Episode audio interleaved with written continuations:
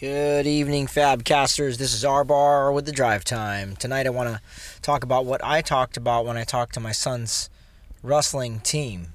So I'm coaching little kids from five all the way up to middle school age, and and this has been cool. 21 years into the wrestling game, being able to to to share and to talk about things I've learned throughout my life. But I'm I'm always ending practice with this theme of you know why wrestling's the greatest sport because and they've, they've got it now and I, i've been drilling this into their minds that life is a wrestling match and and your entire life for the rest of your life is going to be this wrestling between what to do between this decision between that decision between good between bad. Being a being a parent has everything to do with wrestling with these decisions. When i said when you guys get married one day if that's if that's something that you're going to do then it's going to be a wrestling match so tonight I ended on um, talking about something new. So where I wanted to go was for them to be very watchful and careful with the things that they put into their eyes. So I gathered them in little school school circle and I said, "Hey guys, I want to tell you something. All right, you ready for it? Listen up. Be very careful what you put into your eyes." And so one kid he goes, like bleach. it's just the the innocence of a child is so amazing. I mean, this five five to five to around ten years old for this first group of kids. I, I just I love that innocence. I mean, none of these kids at this point, at this age, are thinking about um, getting high, doing drugs, um, thinking about taking advantage of other people. Just none of that is there. They're so pure in their innocent little minds.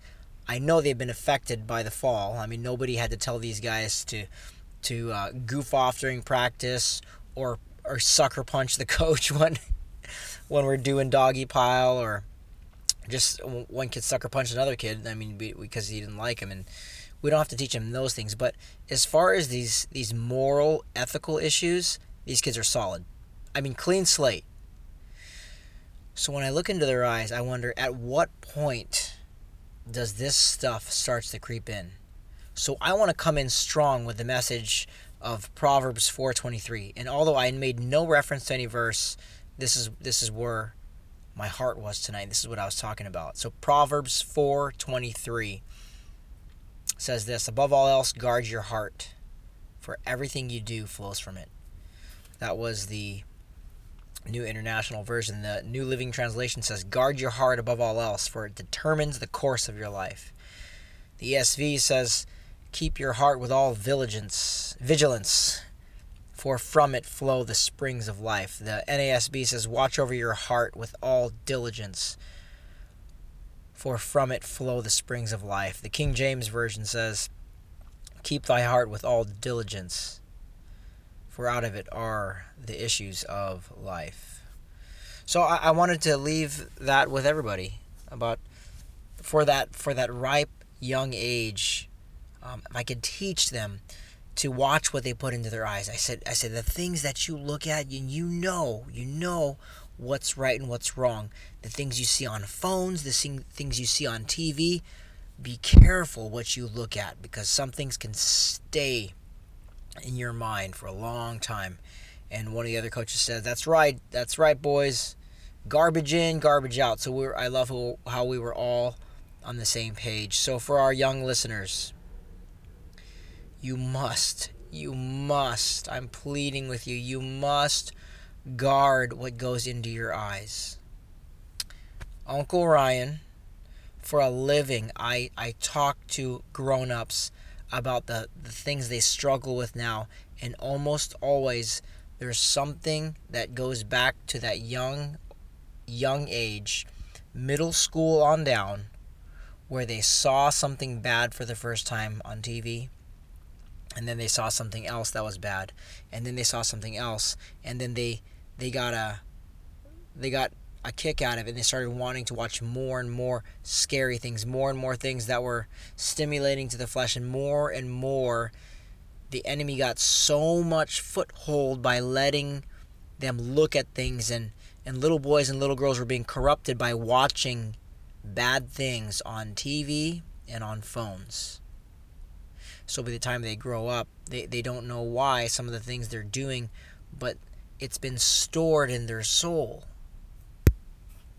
Because cause young boys and girls, when we don't follow the the word of God in Proverbs 4:23, that's to guard our heart above all else. Then we let all sorts of things creep in. So my kids have asked, "Daddy, how come I don't get to have a phone like my like the other kids?" And I said, "I don't know of any adults that can handle a phone." So what makes me think that that a, child, a kid is going to be able to handle a phone? They they won't be able to. Most adults spend way too much time on their phone. Most adults are completely distracted and they and they can't even pay attention to their kids because of the phone. So what makes me think I'm going to give a phone to to a, a seven year old, a six year old, a, a four year old? Not going to happen because I want to teach my kids to guard their heart above all else, and that's just one way to do it. Course, guarding the heart has everything to do with how I pray to God and and how I I think about things and I dwell on the things above. So that's where the heart is. It's an invisible part of you that that where you do all of your thinking. And we have to guard the, the way we think and the way we see people. And we especially have to guard the things we watch on phones, on iPads, and on TV because if we're watching a lot of bad things, it can corrupt the way we think. So, all that to say, I love our young listeners. I love our old listeners. I love all of our listeners. So that's why I say, please guard your heart. Fill it with the scriptures. Fill it with the scriptures and pray out to God. God, would you help me guard my heart? I don't want to have a lot of bad things stuck in my mind. So would you help me, God? Would you give me wisdom on what to watch and what not to watch?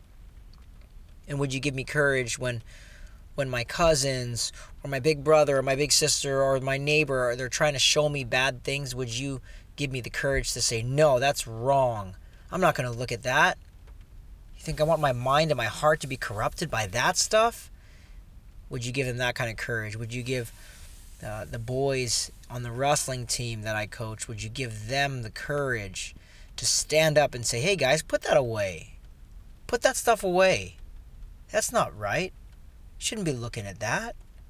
Would you give him that kind of courage, God? So I ask these things in Jesus' name. Amen. Love you, Fabcasters. Talk to you guys later. Bye.